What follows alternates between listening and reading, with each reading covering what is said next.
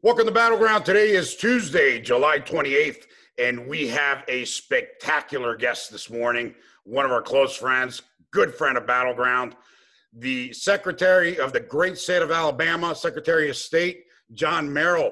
Uh, Secretary, thank you for being on the show. You're a stud. Awesome. Uh, I got to say one thing before we get into this interview. I am very, very disappointed, like a lot of us are, uh, a lot of, a, a lot of probably Alabama uh, and a lot of your friends that you didn't stay on the ballot. Uh, we would have loved to see you as our next U.S. Senator, uh, maybe next time, but thank you for being on the show.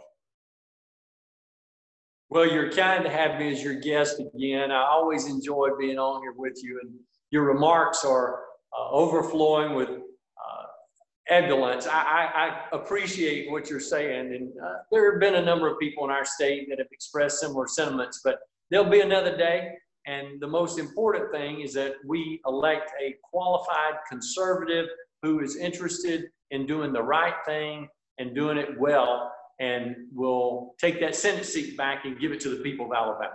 That's right. And you know what? Great, great point. Great lead in. I think, uh, you know, Tommy Tuberville beats Jeff Sessions. Obviously, the president endorsed him. I think that was huge. It was still a tight race, though.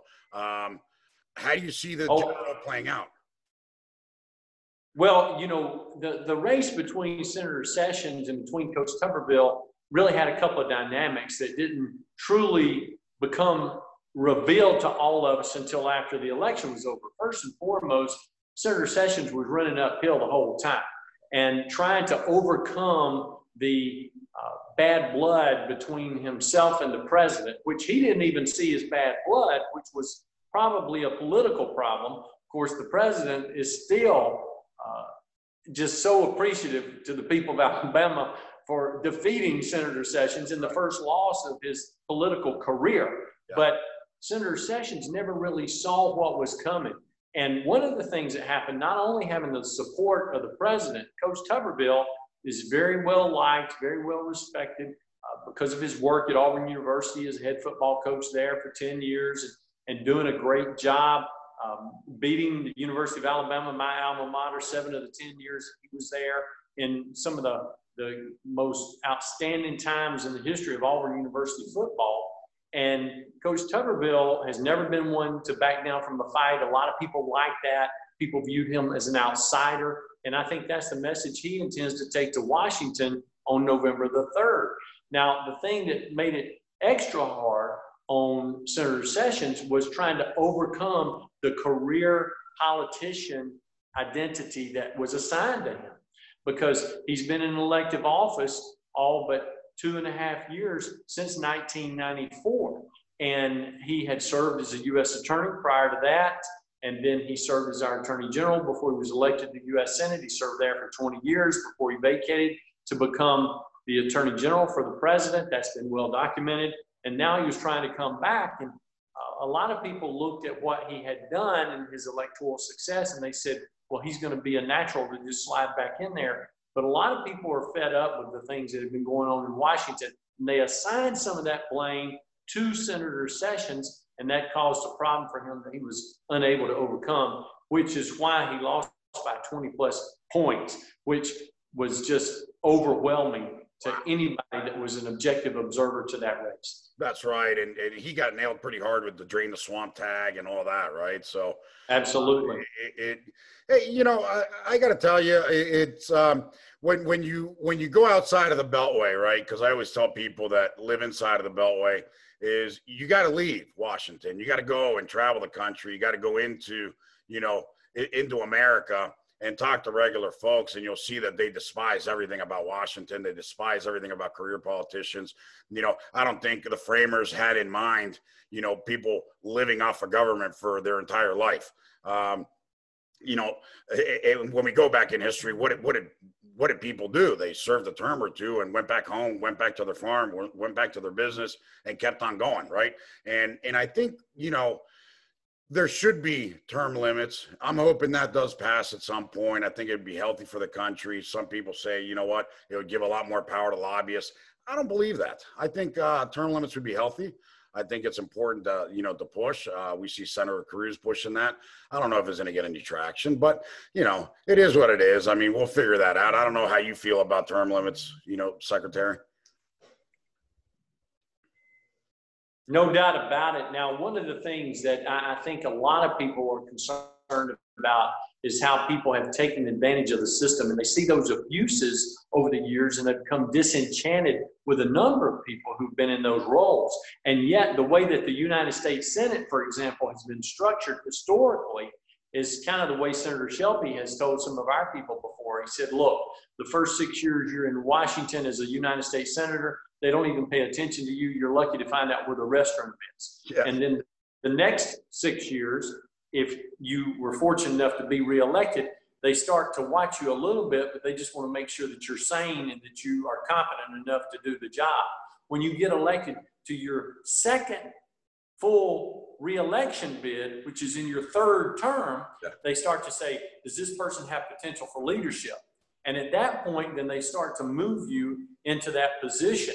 But that's the way that the entity has been always viewed in the history of the Republic ever since the establishment of the Senate and the assignment of those Senate seats by the legislatures in our respective states up until 1912 uh, with the passage of the constitutional amendment that allowed for direct election of senators. And since that time, we've seen more of a historical swing where it has directly to do with longevity of service and seniority is the most important thing that you can experience when you're in Washington as a member of the United States Senate. But people at home, they don't like that. And it's just like you're saying, if you're talking about Potomac fever that a lot of our elected officials get because they think the only thing that matters is what happens in Washington. We see the same thing in Montgomery here where our people feel the same way. They live in a bubble. Uh, even if they are legislators and they go back to their homes, they look at what's happening here as well, if, if they know who I am in Montgomery, then everybody in the state knows who I am. And, and they don't, and they don't care. You know, one of the things that I try to remind our team of here in the Office of the Secretary of State, especially some of our young people who this may be their first or their second job, and they become very eager and enthusiastic. They want to please, they want to do a good job. But sometimes you can see them kind of feeling it a little bit. And they're like, I'm important and I'm really doing a good job. And this place couldn't function if I wasn't here. And so I'll take them aside from time to time and I'll say, let me remind you of something. Somebody was in this position before you came here, and somebody will be in this position after you leave. That's why I'm the 53rd Secretary of State. So you have to understand that, and you can't get so eaten up with your own self importance that you believe that government could not function without you. Because, you know, it's hard for me to say as, as it is. Um, somebody became president after George Washington, somebody became president after Thomas Jefferson, and James Knox Polk and Abraham Lincoln and John Kennedy and Lyndon Johnson and Ronald Reagan, and somebody will be president after Donald Trump. So we have to understand where we are and what our role is, and that's just to do all we can do in that role as long as we have the privilege to serve.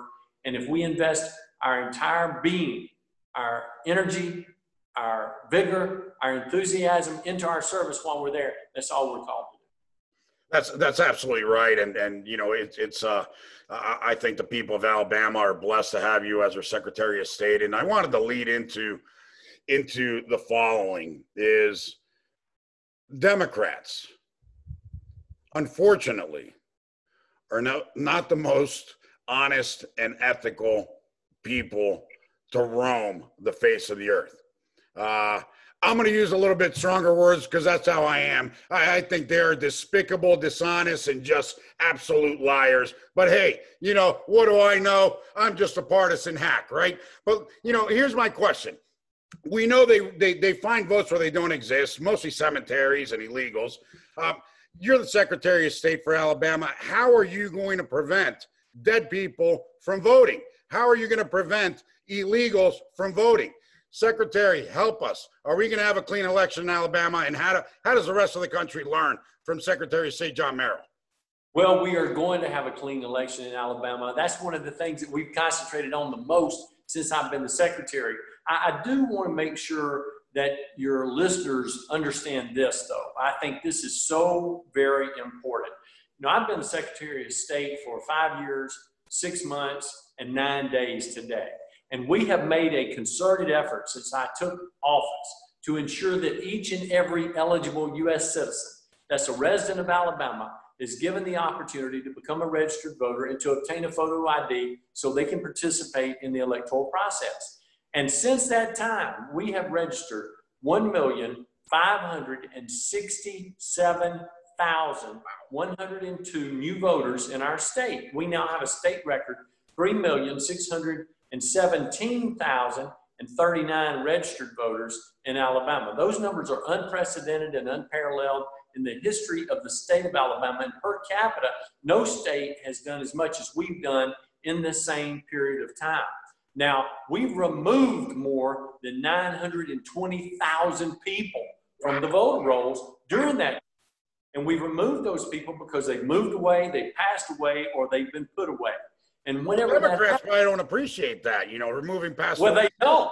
And, and they know, get aggravated. They, they, we, just because somebody's dead doesn't mean they shouldn't be allowed to vote, Secretary. Come on. Well, it's kind of like President Johnson said when he was running for the United States Senate in Texas back in the 1930s. And they were in the cemetery and they were writing people's names down that were on tombstones. And one of his workers yelled at him and he said, Mr. Johnson, Mr. Johnson, I cannot read this one. What should I do?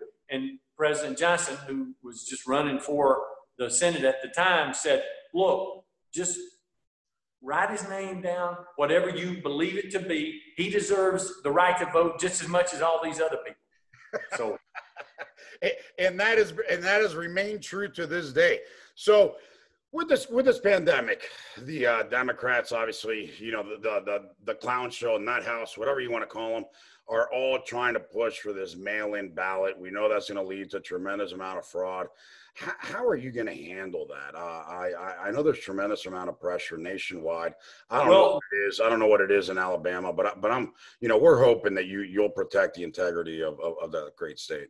We're, we're getting it here too. And look, we had a conference call yesterday with all of our Republican secretaries of state from around the nation talking about the importance of integrity and credibility in the process and making sure that we hold solid to where we are. We don't succumb to the pressure that we're experiencing to make sure that we're doing everything we can for all of our citizens to know that their vote will count for the candidate of their choice. We want to make it easy to vote, but hard to cheat. That's the bottom line. Now, I think it's important to draw a, a fine line between the difference between direct mail in balloting and absentee voting right. by mail. There's a big difference there. We need to understand what the difference is and why it's so important to understand and to appreciate that. Direct mail in balloting in the state of Alabama, if we did that, this is what it would mean. It would mean that all 3,617,039 registered voters in our state would receive a ballot mailed to their home, whether they requested it or not. And then they would be able to cast their ballot if they were fortunate enough to receive it in the mail. Now, this probably would not happen in other parts of the nation, but I'm just going to be as transparent as I can. But we have some people in certain places in our state that if we had direct mail in balloting, when the rural postal carrier was making the delivery on those rural roads or in those suburban neighborhoods, somebody'd be in a pickup truck riding behind that person. And as they put those ballots in the mailbox, somebody'd be taking them out and they'd be marking them and they'd be voting them for the candidate of their choice instead of the voter's choice. That's a problem. It's a realistic problem and something that we need to acknowledge. But most of my Democratic colleagues who believe so strongly in direct mail-in balloting will not acknowledge that that can even happen. Of course. I mean, they don't acknowledge that dead people vote, right? So, I mean, that's exactly right. That's exactly right. Now, let, let me say this about where we are related to absentee voting. We think that if people want to vote by mail through the absentee process, they should be encouraged to do so. We have raised and heightened the awareness of all of our voters across the state by letting them know if they want to vote absentee, I have used the executive powers given to me by our Constitution to modify our laws related to absentee voting participation so that any voter that wants to vote absentee can simply mark on the absentee ballot application, I'm ill or infirm and unable to appear at my polling site on election day. That will qualify that voter to vote absentee if they choose to. Then they can cast their ballot for the candidate of their choice upon successful application to receive a ballot, return it, follow all instructions, and then their vote will count that way as well. Now, we broke every record in the history of our state for voter participation through the absentee process on July 14th. We had 43,000 people make an absentee ballot application, and more than 32,000 people successfully return those ballots. We expect we're going to have north of 100,000 absentee ballot applications cast after uh, uh, uh, more than 100,000 absentee ballot applications applied for, and then I don't know what number will be cast for November the 3rd. But I do think it's important to note we want them to know they have to follow the law. Exactly right. Exactly right. So following the law, that's a great, uh, great, great, great, uh, great segue into my next question. We're seeing we're, we're, we're seeing this criminal element, this Marxist organization, Black Lives Matter, uh, hiding behind this social justice, racial justice, uh, you know, what, whatever, systematic racism, all this stuff. But it's really a Marxist organization. They're embedded with Antifa, anarchist, criminal element. Um, they're rioting, looting, arson, assaulting, uh, even murder all over just about every single major inner city in the country. How is Alabama facing that? Or have you guys been hit by that element? Uh, or are you guys immune to that? Well, we ha- no, we're not immune to it. Uh, we've had some communities in our state that have had uh, protests. Some have been peaceful. Some have been more violent in nature than others. Uh, we had a, a minor violent protest that occurred in Huntsville that was shut down immediately by the police department in Huntsville, and justifiably so. Uh, we had a very significant violent protest that took place in Birmingham that not even the mayor could stop, uh, related to the Black Lives Matter movement and a protestation of a Confederate monument that had been in Linn Park, which is a central park there in Birmingham, for many, many years. And they tried to put those two things together, resulting in some chaotic activity, destruction of businesses, destruction of uh, property. All of those things took place right after the George Floyd incident.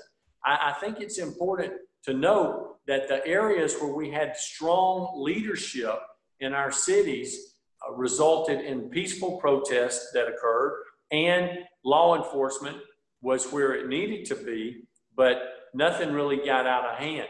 Now, I will say this in Montgomery, it was a little bit different because not only did we have the local police involved, but state troopers were also deployed here and they protected the state capitol, the capitol grounds. Uh, they were here 24 7 as they were primed for whatever took place. I remember being in my office one night right after this started and I was in here working, and uh, I heard the door open. This was probably about uh, 8:30 at night. I did not think a whole lot about it because a lot of times the janitor will come in at that time, enter, in, uh, entering in, taking the trash cans, emptying them out, vacuum. This podcast is a part of the C Suite Radio Network. For more top business podcasts, visit c-suiteradio.com.